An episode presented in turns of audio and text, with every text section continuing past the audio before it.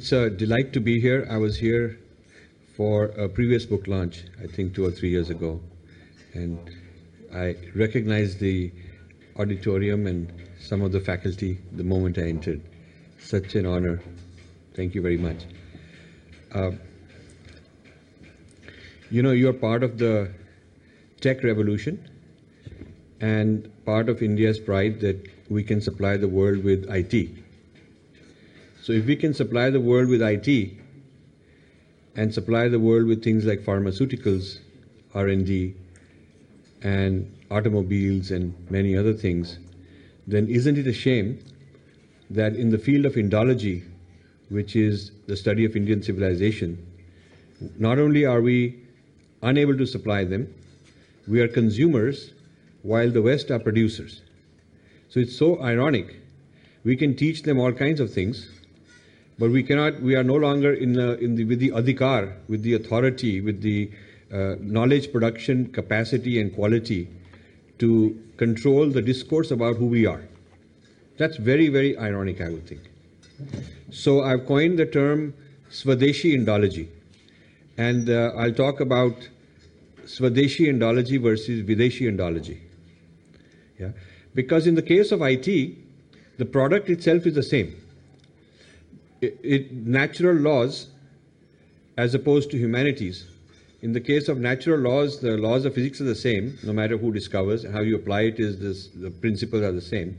There is no subjectivity of uh, human interpretation in that sense, because you're dealing with something external to human beings. How you look at it is our way, but there is a certain external truth that we're discovering. In the case of humanities, in the case of civilizations, it's not so objective. It's not. There is no absolute sort of external truth as such everybody has, an, has a view, people have different histories, and they've come up with different ways of looking at the world, uh, what the ultimate truth is in, in their own way. And, and so different civilizations have different claims. I call them truth claims, their claim of truth. So in the case of studying civilizations, it's even more important to control the discourse about your own civilization. Because if you don't control the discourse about yourself, Somebody else controls it. Now, that's how I define insiders and outsiders. Insiders are people who are who accept the basic premises of a civilization. So, in the case of Vedic civilization, it would be Vedic premises, the Vedas as Shruti. There would be certain certain shraddha for it, a certain sadhana. There would be a certain investment in it, in that way of life. So all that would characterize the insiders, and the outsiders would be people who are looking at it as the civilization of some other people. Now, this is not race-oriented or ethnic-oriented divide.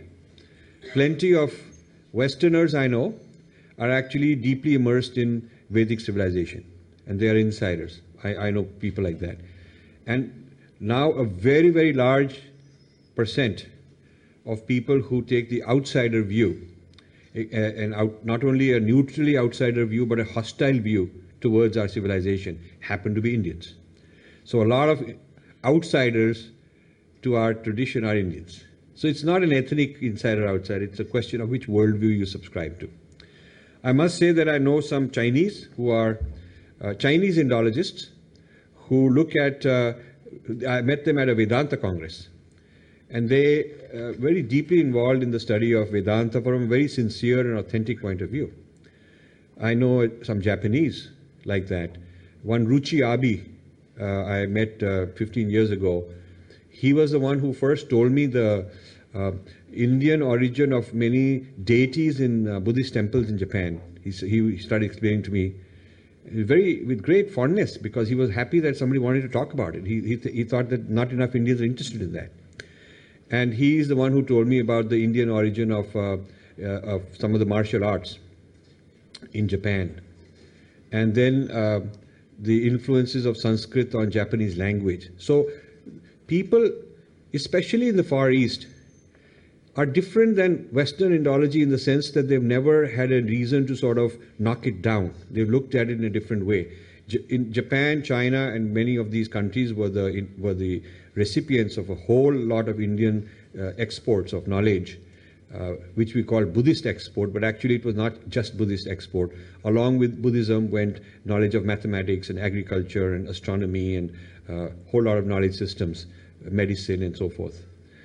Uh, the West also received this generally through the Arabs, and somewhere along the way, it would get distorted, convoluted, it would get recharacterized as Arabic numerals, for example, uh, and Arabic mathematics, or some other way it would get twisted around. So it never really, the West never really accepted uh, the Indian origins of so much of their civilization. Plus, the Japan, China, and these East, East Asian countries, Southeast Asian countries, were never into world conquest in terms of civilizational conquest. So they didn't have a need to knock down. They didn't have a need to say, we are superior to you. How could you have educated us?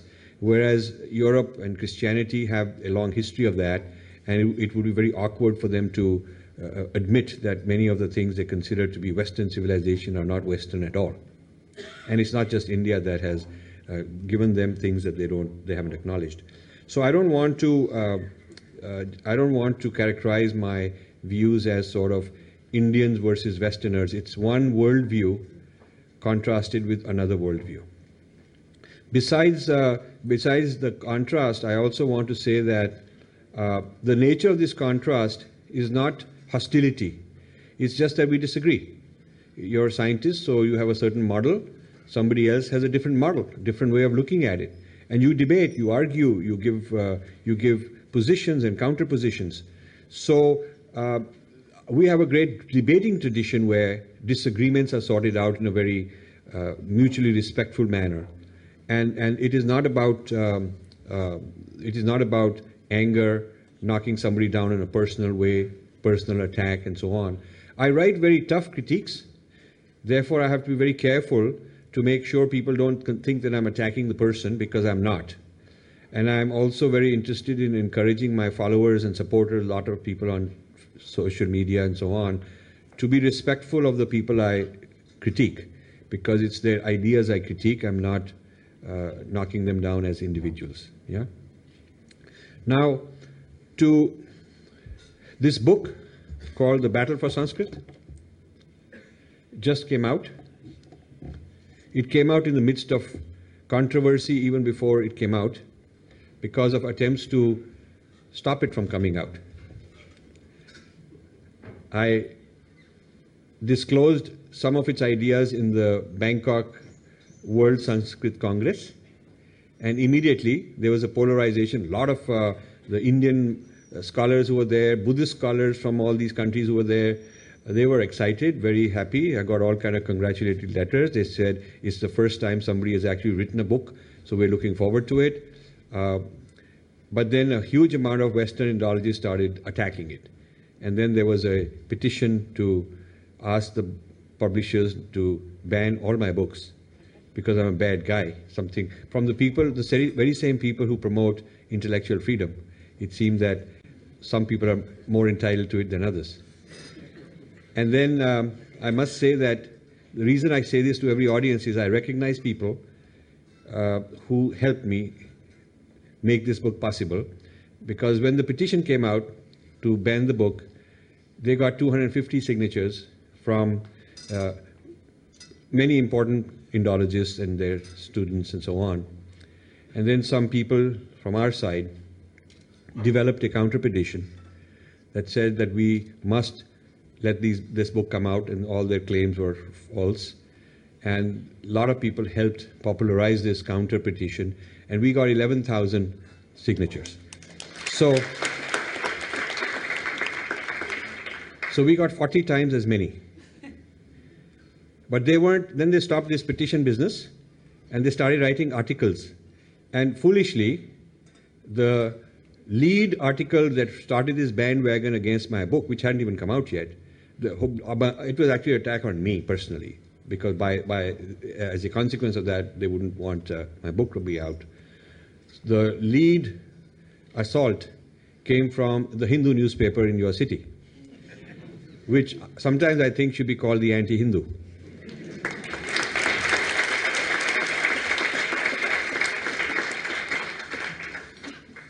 Now, it would be one thing to criticize a author that you've made familiar to your readers. If they had known who's this Rajiv Malhotra, then of course you also it's fair it's fair that you also criticize him. But for every single book, this is the fifth book I've done. We send the book as a sample for reviewing, and they totally ignore it. So I am unimportant when it comes to reviewing my book, but when it comes to attacking me, I become so important. It's a front page big article. An unknown author to them suddenly becomes worth criticizing and attacking so much. And then when I wrote to the publisher that I want a right to give my response because it was full of factual errors, full of ad hominem attacks, full of slander and you know all kinds of defamation. I just wanted a right to respond. I wouldn't get be given that response. Uh, I was not given that right. And eventually, after pressing it enough times, they wrote an article in the newspaper on our editorial discretion gives us the right to deny Rajiv Malhotra a response. In other words, it was not communicated to me in a private email a, that we are not able to take your response.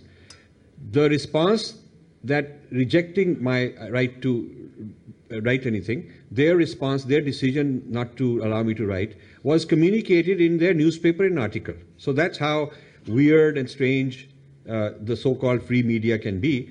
And yet they go go around talking and complaining about intolerance. Yeah? So I would say this book took a lot of uh, uh, challenges along the way. I don't want to go into some of the real gory details because it will just be awkward for a lot of people who supported me. But suffice it to say that I was on a vacation in Florida for the first time after a few years. I had time. I thought, okay, now it's in, it's in the press. It, it went to Manipal Press in Karnataka to be printed, and printing started. And so I was so happy I, my wife and I, we went to Florida for a vacation for the first time. But within two nights, I got a call, emergency call from India saying printing has been stopped. And so some details I won't give you of some people taking some action or threatening or uh, coming up with red flags that convinced uh, that this, this should be stopped. So I had to fly back to Delhi and um, really take control of the situation and give them all the answers, give them responses, reassure them, whatever uh, little details they wanted, just technicalities. I had to go and satisfy all those technicalities. Uh, and then it took, uh, it, it, got delayed by two weeks uh, and so on. So until I got a copy of this in my hands, I really wasn't sure what exactly is going to happen. So I'm glad to say that we have won the first battle for Sanskrit. Right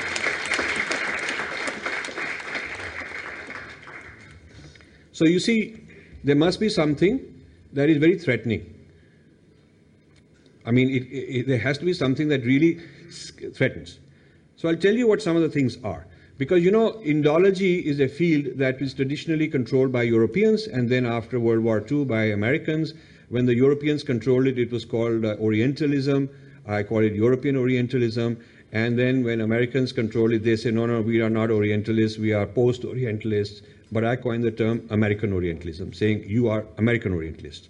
The fact that you are different from European Orientalists uh, it doesn't mean that you're not Orientalists, you are American Orientalists. And I give a whole history of American Orientalism. What are the specific qualities of that lens? It's a lens, it's not ethnicity or anything, it's, it's a certain way of looking.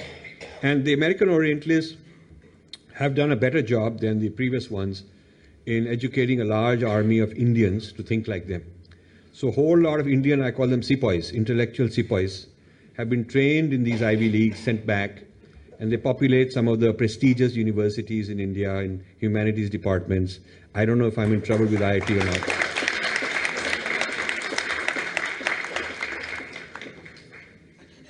Yeah. So, but you know, just to make you feel reassured, uh, I'm giving a talk on this very topic, saying all these things uh, in February 1 is Jawaharlal Nehru University.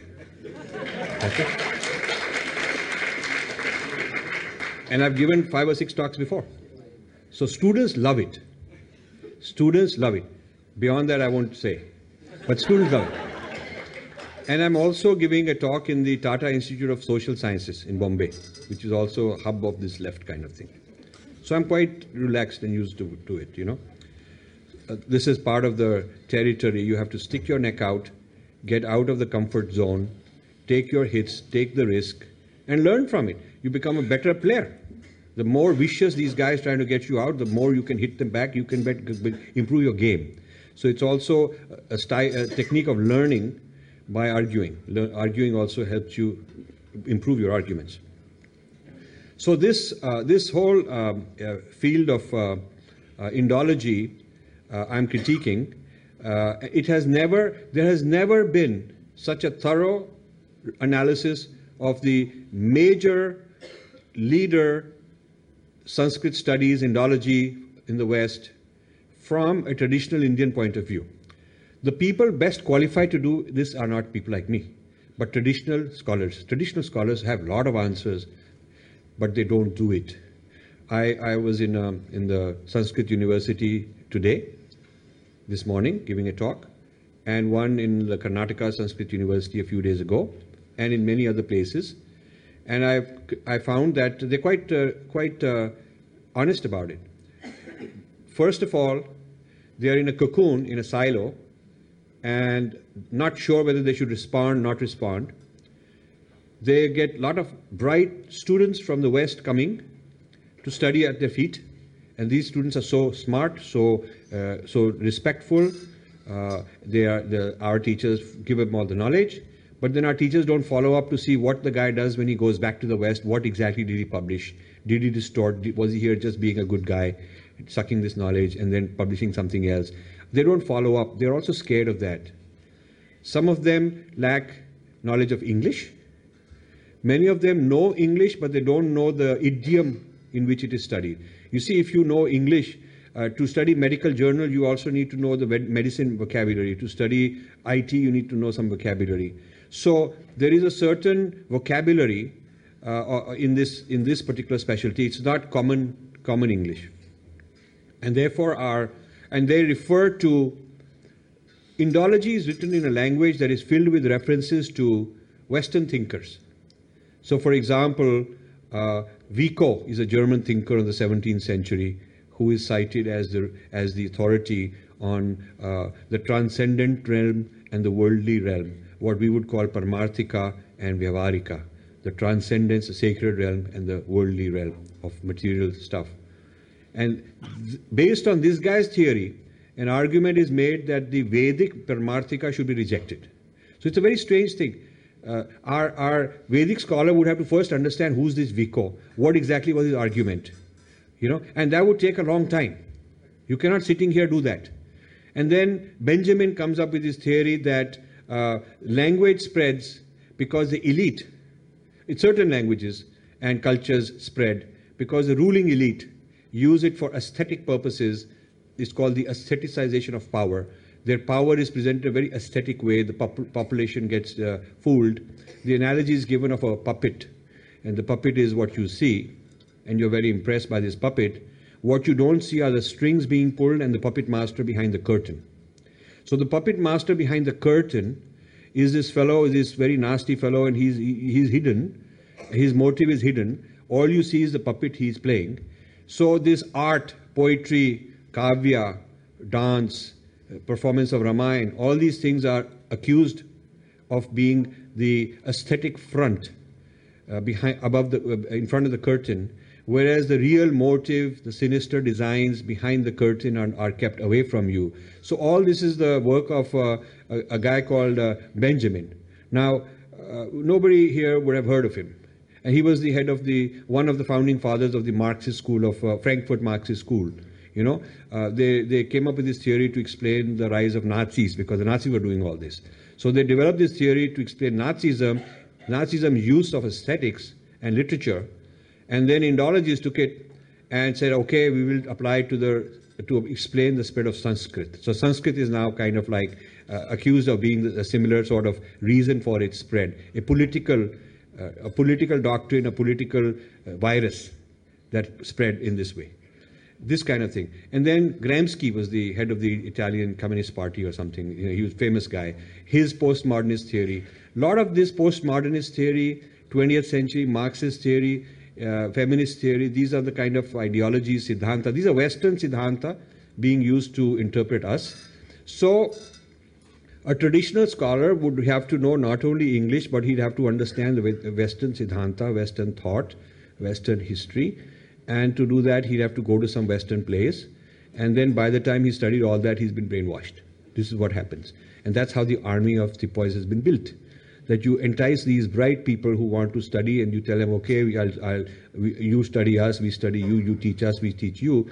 The difference being that the Western Indologist got a strategy and therefore when, when they're studying the Indian side, there's a strategy. And the Indian has no strategy. He's just a very humble, straightforward guy. He's taking it at face value and he's saying it's knowledge exchange for knowledge. But he doesn't realize there's a game going on.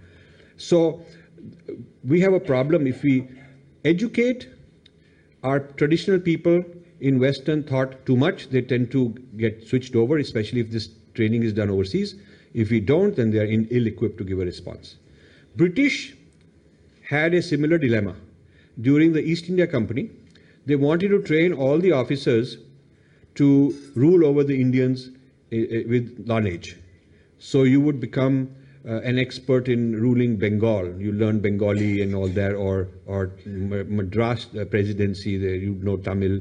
So you would know about castes and you would know about the difference between Hindus and Muslims and what are their what divides them and how to how to respect them and how to play one against the other and how to win over somebody and all that. You'd have you th- these are the things that they wanted to teach, but they set up colleges in India and when they did that, they found that a lot of the people would come to India and they would switch. They would get married to some local person and they'd switch, become Indian. They called it going native. Going native means you've deserted. So the East India Company has this dilemma how to teach them enough about India and its civilization, but in a way that people would stay loyal to their British identity. So they set up in places like Oxford and so on, they set up 20 India studies, Indology colleges, 20 of them during the British era in different parts of Britain. So the uh, the first uh, ground, first uh, level of indoctrination would be done on home territory in Britain, so that the person learns to study India as the other, not immersed and and thinking that I can also be part of it. So he was. It was very clear. He's taught that he's British, he's ruler, he's superior, and we are going to teach you about them. And when you go there, you have to keep this distance. Uh, you have to keep the distance between yourself and them. You can pretend, talk in Hindi and all that stuff, and pretend that you're a very friendly guy, but always at the end know that you are who you are, who they are. And then they had finishing schools in India, where you would come and get a touch up, but by then your identity was secure. So they did all that.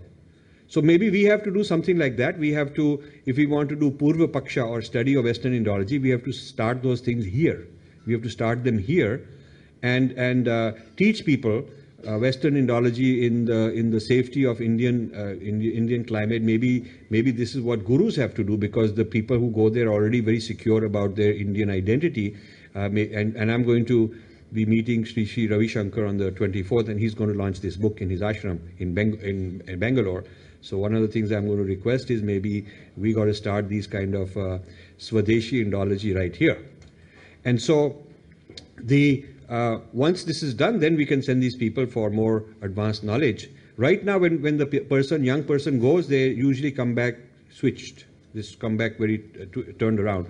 So a large number of uh, Videshi Indologists have been trained and brought back into India and put into prestigious universities in humanities departments.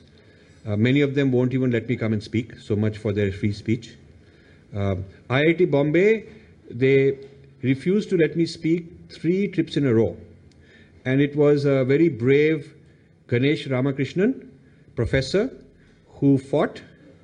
He's in the computer science department, who argued, stuck his neck out. And then when they finally, when I went, it was a huge crowd and it was a tremendous success. I had a live debate with one of their leftist persons in the audience, and we had, which is on on the on uh, YouTube. You can watch it.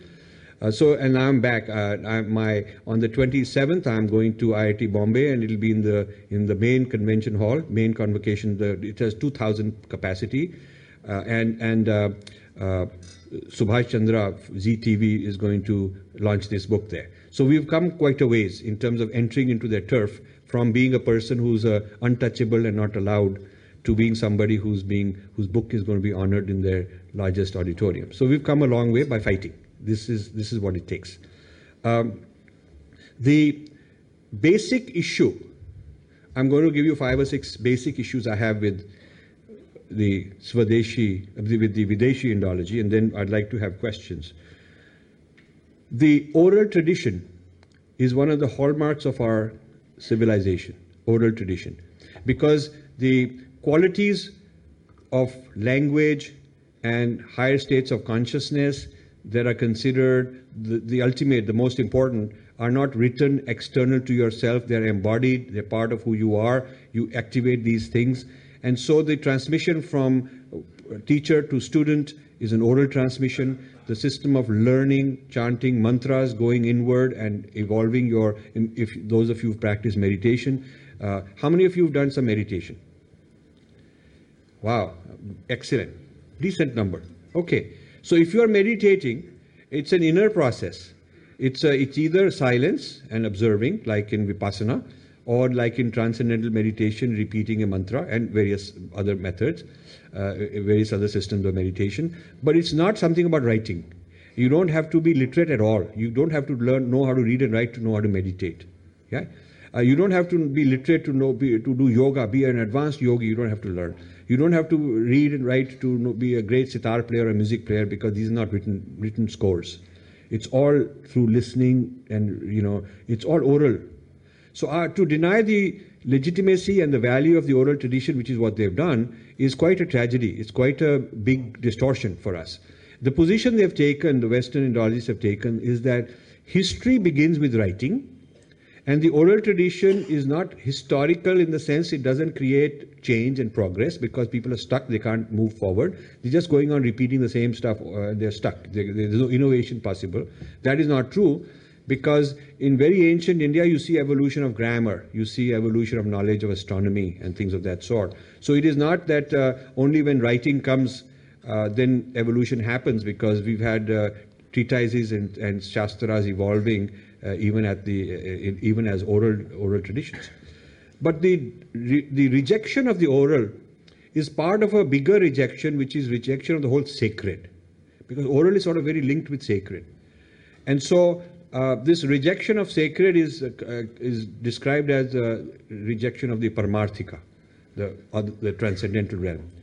Now, why is this to be rejected? Well, one reason given is that this is very abusive, it's superstitious, it's primitive, and again, people like Vico are introduced that this happened to be the story of the Western civilization, so they must they assume it must be apply, applicable everywhere. So we are told that as long as you are in this sacred realm and oral tradition, you are kind of primitive and not able to move forward and advance. And so one of the things the West wants to do is to get, get us out of that. So the attack on the Paramarthika is argued on that basis. But it is not just removing something. It's also what they add. You remove the, you know, you remove one kind of rasa or one kind of essence, one kind of a ingredient. You've depleted it. But then on top of it, you add something else. They're adding two things. So they're removing one and adding two. They're removing the sacred and they're adding oppressiveness as equality and political domination as equality. So these texts, the whole tradition is serving the needs of political oppression, uh, political uh, domination and social oppression. So the style of studying the texts is not about looking for sacredness and teaching sacredness and people uh, uh, using this to be better human beings and be connected with their with their worldview they are looking at it as a system, a system of analysis. The study is, from their point of view, a system of looking for who oppressed whom. Did men oppress women? Let's look for it. Did they oppress Shudras? Did they oppress this and that? So it's the it's a it's a search. It's a quest for looking for human rights violations in the in the sacred text, in what we call sacred texts. So when somebody like that comes along and says, I love Sanskrit, we must revive it, we must promote it, the Sanskrits are so beautiful, Indians clap. But what you need to know is you need to go back to their books and see what exactly they're meaning. They are saying we need to revive the study of Sanskrit so that we can, with this point of view, we, we need to revive the study of Sanskrit from a political philology point of view. Political philology is the philology means the study of texts with the intent of looking for political intentions, political motives, political drama that goes on in those texts. The politics hidden in the text. Maybe these guys didn't know it even. Maybe the Brahmin is just doing this yagna and it doesn't seem anything political, but really it is political. That's what they want you to know. So they can they can take out the political intent that you, you, the fellow who's sitting there doing this yagna for last so many decades, you, you don't even know that you are actually being politically oppressive and politically dominating. So they, they are the doctor who's going to tell this thing about you that you don't even know. It's a hidden eh, toxicity inside you that they are going to excavate and bring it out to the surface. So the use of political philology as a method to study our texts and tell us what is political in them and then is followed by what they call liberation philology. Liberation philology means to liberate you from those political problems that are in your texts. So we are the doctors who first going to diagnose you, then we're going to treat you. So we're going to diagnose you by telling you what's wrong in your text, what's what is the oppression contained in your text, and then we are going to teach you by removing all those dangerous things that you shouldn't have in your text. And that is what we mean by revival of Sanskrit. So we are reviving it in a doctored way. We are doctoring the Sanskrit to make it safe because it's not safe for consumption. So in my book, I give you a lot of uh, quotes and passages from Indologists that I'm uh, critiquing who are saying these sort of things. So you can see that. And the reason I'm touring uh, uh, India this time is I want I'm looking for alliances with traditional scholars who are very excited right now about this to work with me, where I tell them where the problems are, and they give me the answers how to give a rejoinder to this. I give some preliminary answers, but they are much better. They know much more. They can give more detailed answers from our point of view. So I do the what is called Purva Paksh. They can do the Uttar Paksh. They can give the response. So we work as a team, and that's one of the my goals in doing this. So the theory that uh, has been developed, uh, it, uh, say, uh, developed theory of languages of India, the theory of uh, Sanskrit spread across South Asia and Southeast Asia, basically says that it goes as follows. It says that there was a conspiracy between Brahmins and kings. The Brahmin had the technology uh, to aestheticize the king's power, make the king powerful, but in a very beautiful aesthetic way. He would do a yagna to make the king divine and look like he's God in the eyes of the public. And public, he would have to do it in a way very convincing. The public would buy it. And the king would uh, keep the Brahmin happy by sponsoring him, by funding him. So it's kind of uh, uh, the R&D guy is dishing out uh, exploitative technology, and his client is the guy who needs this to do the exploitation.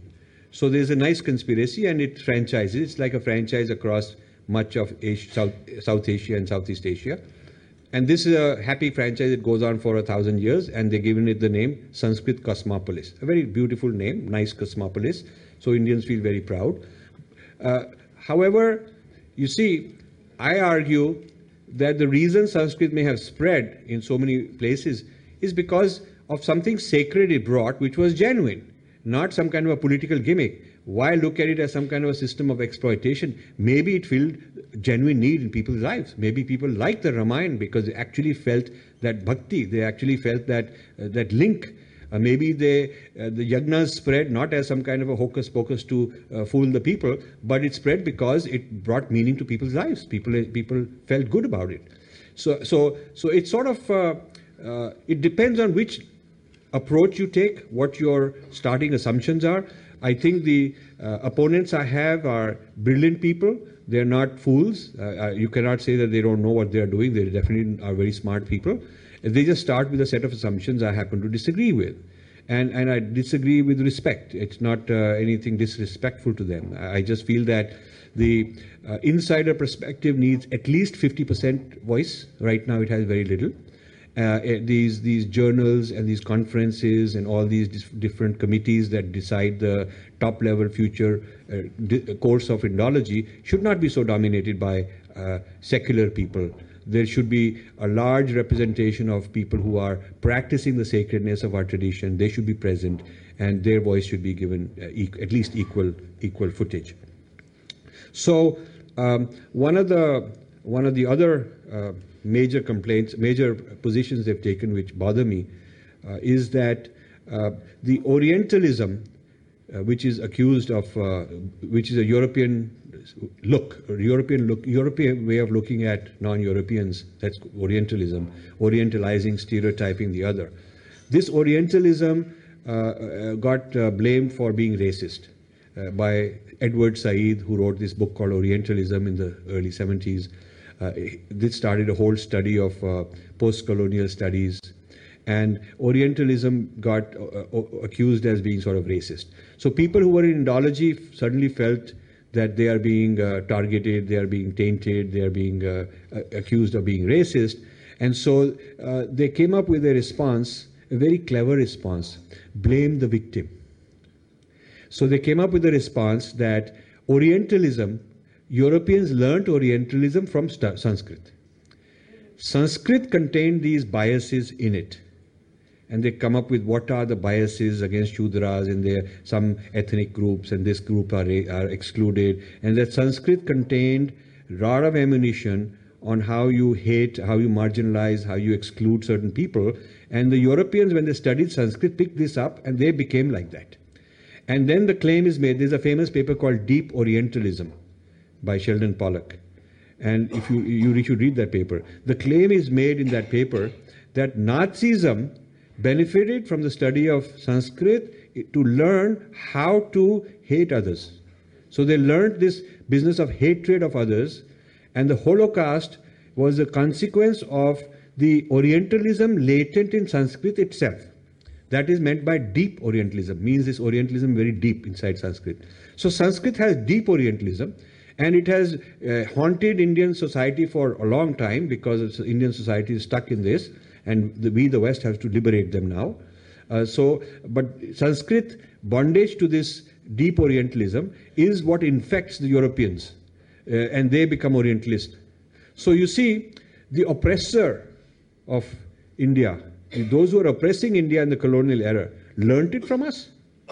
They just came and they figured out there is this hierarchy. The, these guys oppress this guy. The Raja is superior, the upper caste, lower caste, they're doing all this. And they said, oh, we should start doing it. And so they learned it and they just stepped into the shoes of the Indian oppressor. The Indian oppressor was replaced by the European oppressor. The European oppressor took it, took it back to Europe. It was a transfer of technology of oppression. And so we are the originators of this and not the Europeans. So this is a very good solution to uh, removing the guilt from Orientalism. So they call themselves post-Orientalism, these people, today's people. That we are post-Orientalism. The real Orientalism is in Sanskrit. Our job is to take it out and liberate them. So I don't want them to get off the hook. I've coined the term American Orientalism, Orientalism 2.0, and I'm saying you guys have now become more sophisticated Orientalism than the previous European Orientalism, and I give a whole argument why they are really Orientalist, even though they're more sophisticated, even though they're more politically correct in the way they go about it. Another thing that they have developed is this idea called the death of Sanskrit. There's a paper called The Death of Sanskrit. And it says Sanskrit died a thousand years ago and it was killed by Hindu kings who had all kind of issues and problems and so Sanskrit died in spite of the fact that some Muslim kings tried to save it but the Hindus would not work collaborate this is a very interesting paper and there's no uh, accountability given to colonialism in fact uh, very clearly it says any th- attempt to blame the Muslim rule for the decline of Sanskrit must be immediately dismissed but it doesn't say why. Why are I to dismiss? Why can't I talk about it? I mean, it's sort of very sort of not, uh, you, had to be dismissed. And so we have to look elsewhere, and then we look for some king who did this and that, and he was bad guy. So the, it's the kings who, uh, Hindu kings who did it. Uh, uh, the the term classical language, I don't like for Sanskrit, because the Greek and Latin classical languages are dead languages.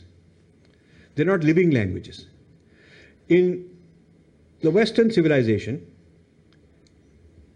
the past is not respected, it is killed, pagans were killed, Greek, Latin languages were killed, but what they needed, they digested some rationality, some scientific stuff. They, they digested. They digested selective things and rejected the rest. So the classical languages sit in museums, It's a dead civilization that you go to a museum, they'll say those are the old civilization. And whatever is nutrients, whatever is useful has been sucked out. We do not want to become the Indian Civilization Museum, that the West then takes out all the good things. Like yoga is being turned into Christian yoga. It's a fashion now.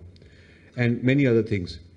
There is a Vipassana, Vipassana which is uh, Indian meditation system is now called mindfulness.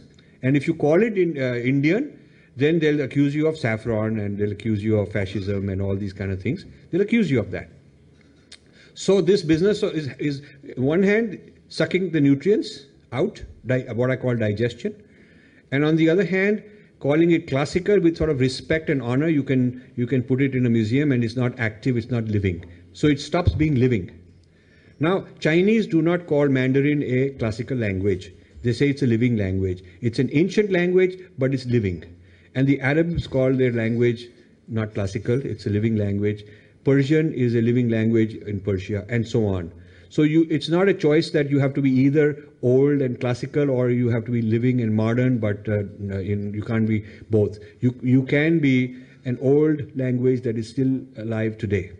Now, the question comes, is Sanskrit really alive? A lot of people ask me that. Sanskrit is encoded in Sanskriti.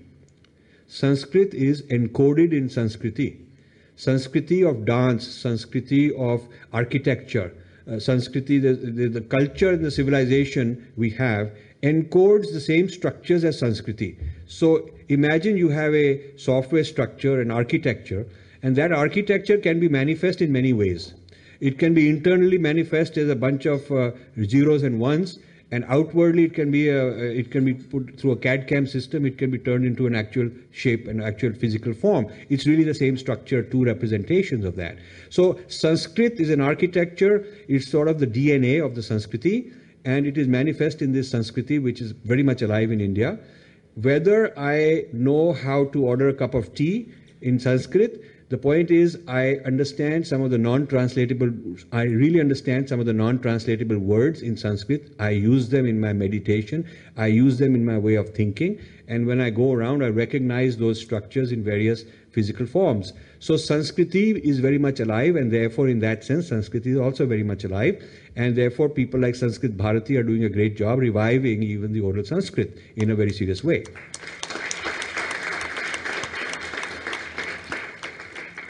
Now, uh, another theme that is attacked a lot, another text that is attacked a lot is Ramayana. Uh, and I show in this book that what starts in the 1980s as a major project to reinterpret Ramayana as some kind of atrocity, some kind of a human rights violation, if you think, if you would. They don't use that term in those days. But the interpretation of Ramayana in that way starts and then it spreads. It spreads into the academy. A lot of people repeat it in a different way, and then it's uh, it eventually uh, get, enters into film. It enters into American school system. Uh, on, it enters into Indian popular culture. Now there is one TV series, uh, some kind of TV series that is going on. What is it called? Siya Yeah, which is all this kind of stuff. So, how did these people uh, come up with all this. They did not come up with uh, of their own imagination. You can trace it back to the 1980s. Who started this interpretation? So when people ask me, why do you care about Indology? It is some weird uh, thing on the side, doesn't matter to us. It does matter to us. This is a living example. The whole misinterpretation of Ramayana and how it's become part of mainstream popular culture, and a lot of people are, uh, are, talking in that way, uh, is the result of uh, Indological mischief. Uh, you look at Max Muller's Aryan theory, uh, and then it's resulted in Dravidian politics today, right here.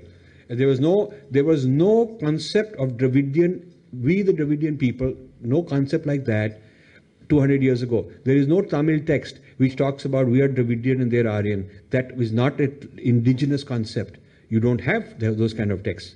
So this idea that uh, these people are racially separate and divided and whatnot is uh, an idea that Indologists came up with. Similarly, caste. We have had jati and we've had varna. And we can debate for a long time how jati and varna are not the same thing, have not been the same thing as caste. And, and how Lord Risley in the late 1800s started the census of India to classify the Indian population every 10 years through the census. And he needed a classification grid, and he came up with this caste grid and assigned people this, their place in this caste hierarchy. And how he, he gradually over time got people to accept that this is my caste, and then you had to name your caste to get any government, uh, anything with the government. So over time, people got used to just naming their caste, what has been assigned. But originally it was jati, which is different than caste. Jati and varna are not the same as caste, and that's a very interesting topic to study. So Indology has had an impact on Indian society and Indian political life. This is this is definitely the case. Ford Foundation has brought in a few billion dollars, couple billion dollars over some years and funded thousands of NGOs in certain ideologies.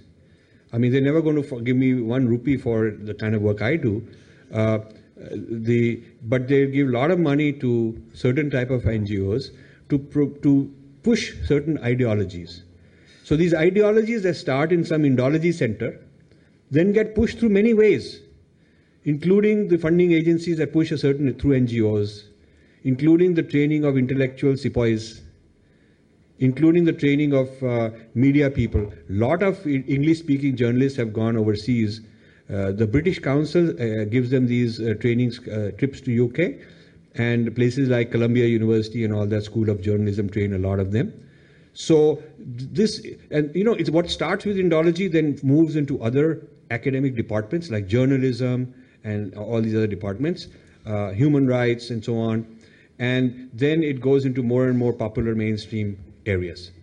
Many, unfortunately, many IS officers, IFS officers I come across are completely into this Videshi ideology, Videshi Indology frame of reference. A lot of politicians, including Hindu politicians, are confused. They've just bought into this and they haven't, and they haven't uh, woken up to this. I even come across swamis. I come across people who are spiritual Hindu teachers that are quite mixed up about some of these matters. So with that, I think uh, I, I could go on, but maybe I'll, uh, it'll be more interesting to take your questions. Thank you very much for listening, and I'd love to take your questions.